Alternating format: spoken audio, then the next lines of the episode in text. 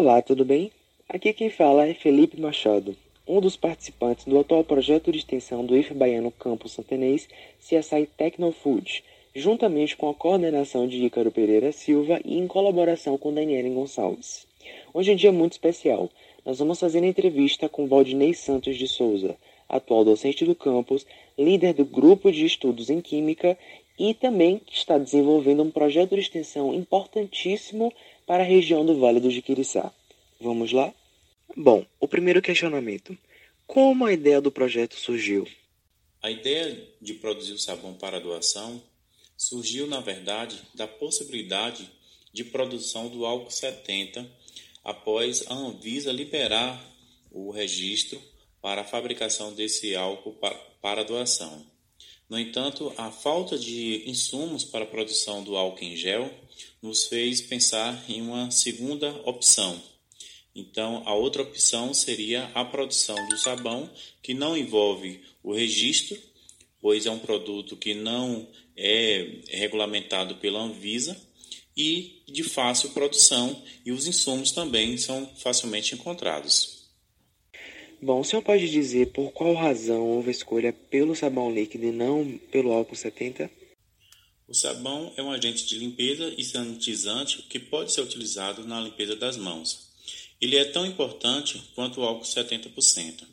Na verdade, o álcool 70% se tornou muito popular por conta das orientações é, dadas pelos órgãos de saúde em relação à asepsia das mãos. É, a eficácia do, do álcool 70% é comprovada em diversos estudos na literatura. No entanto, a prática de lavar as mãos com água e sabão ainda é o método mais eficaz na asepsia e também o mais barato, principalmente porque o produto álcool em gel se tornou um produto escasso e muito caro. É, próximo questionamento. É, quais são os componentes que são utilizados na produção do sabão líquido? A composição do sabão líquido envolve sete componentes: o óleo, a água, o etanol e o hidróxido de sódio, que são os elementos básicos para formar o sabão. Também é adicionado o cloreto de sódio, que aumenta a viscosidade, o ácido acético, que corrige o pH, e a essência, que dá odor e um cheiro agradável ao sabão. Você pode nos explicar como é que ocorre o processo de produção do sabão líquido? Processo de produção do sabão líquido ocorre em algumas etapas. A primeira etapa envolve o tratamento do óleo de fritura. Nós coletamos o óleo de fritura, filtramos ou até mesmo lavamos para a retirada de impurezas e acondicionamos. A segunda etapa envolve a diluição do óleo com uma quantidade de etanol combustível. Essa solução ela é agitada e deixamos descansar por alguns minutos. A terceira etapa envolve a dissolução com hidróxido de sódio. O hidróxido de sódio é dissolvido em água quente e essa solução é acondicionada ao óleo com etanol. Todo esse sistema é, é colocado em agitação por alguns minutos até que a reação de saponificação aconteça. Nós observamos que a reação ela se processa quando a solução torna-se mais viscosa.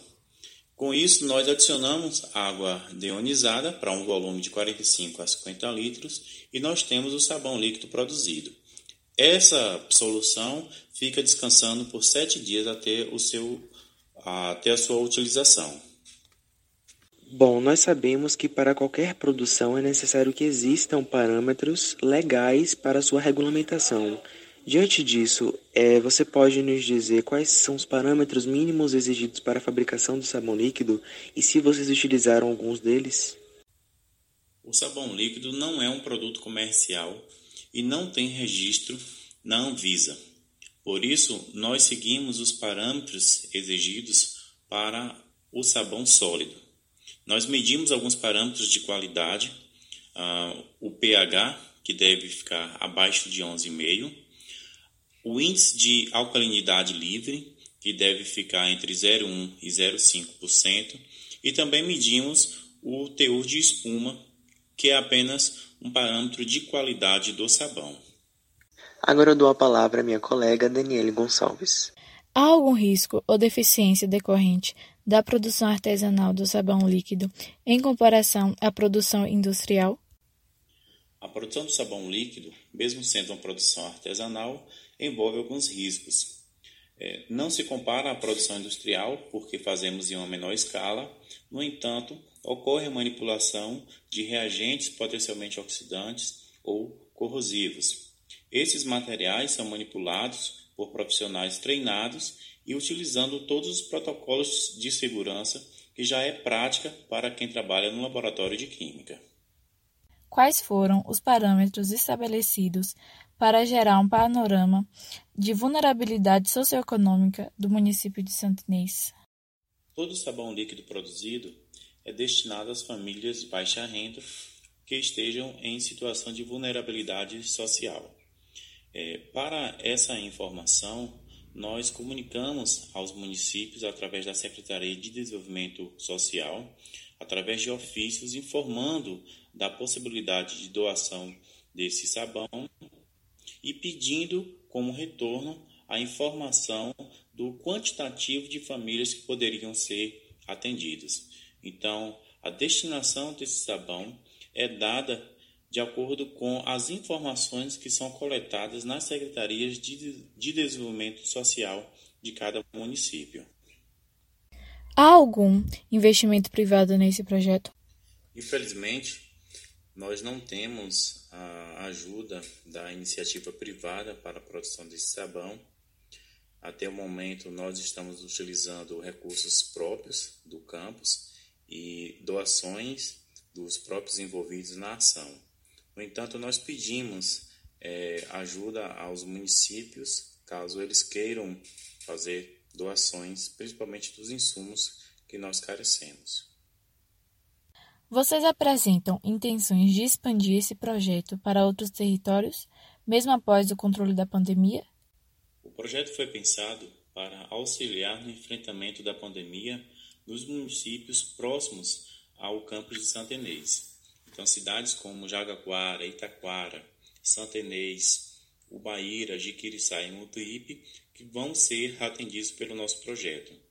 A cidade de Santenês, especialmente, está sendo atendida pelo projeto desenvolvido no Centro de Estudos Ambientais. A nossa intenção é produzir o máximo de sabão possível, mas essa produção depende também de recursos. Então, enquanto tivermos recursos, né, produzimos esse sabão e distribuímos para essas regiões. Desde já, agradecemos a atenção de todos e nós agradecemos principalmente ao professor Valdinei, que nos ajudou a sanar nossas dúvidas. Se possível, curtam e compartilhem e também nos acompanhem em nossas redes sociais, pois nós estamos postando sempre coisas novas por lá. Desde já, muito obrigada e até uma próxima.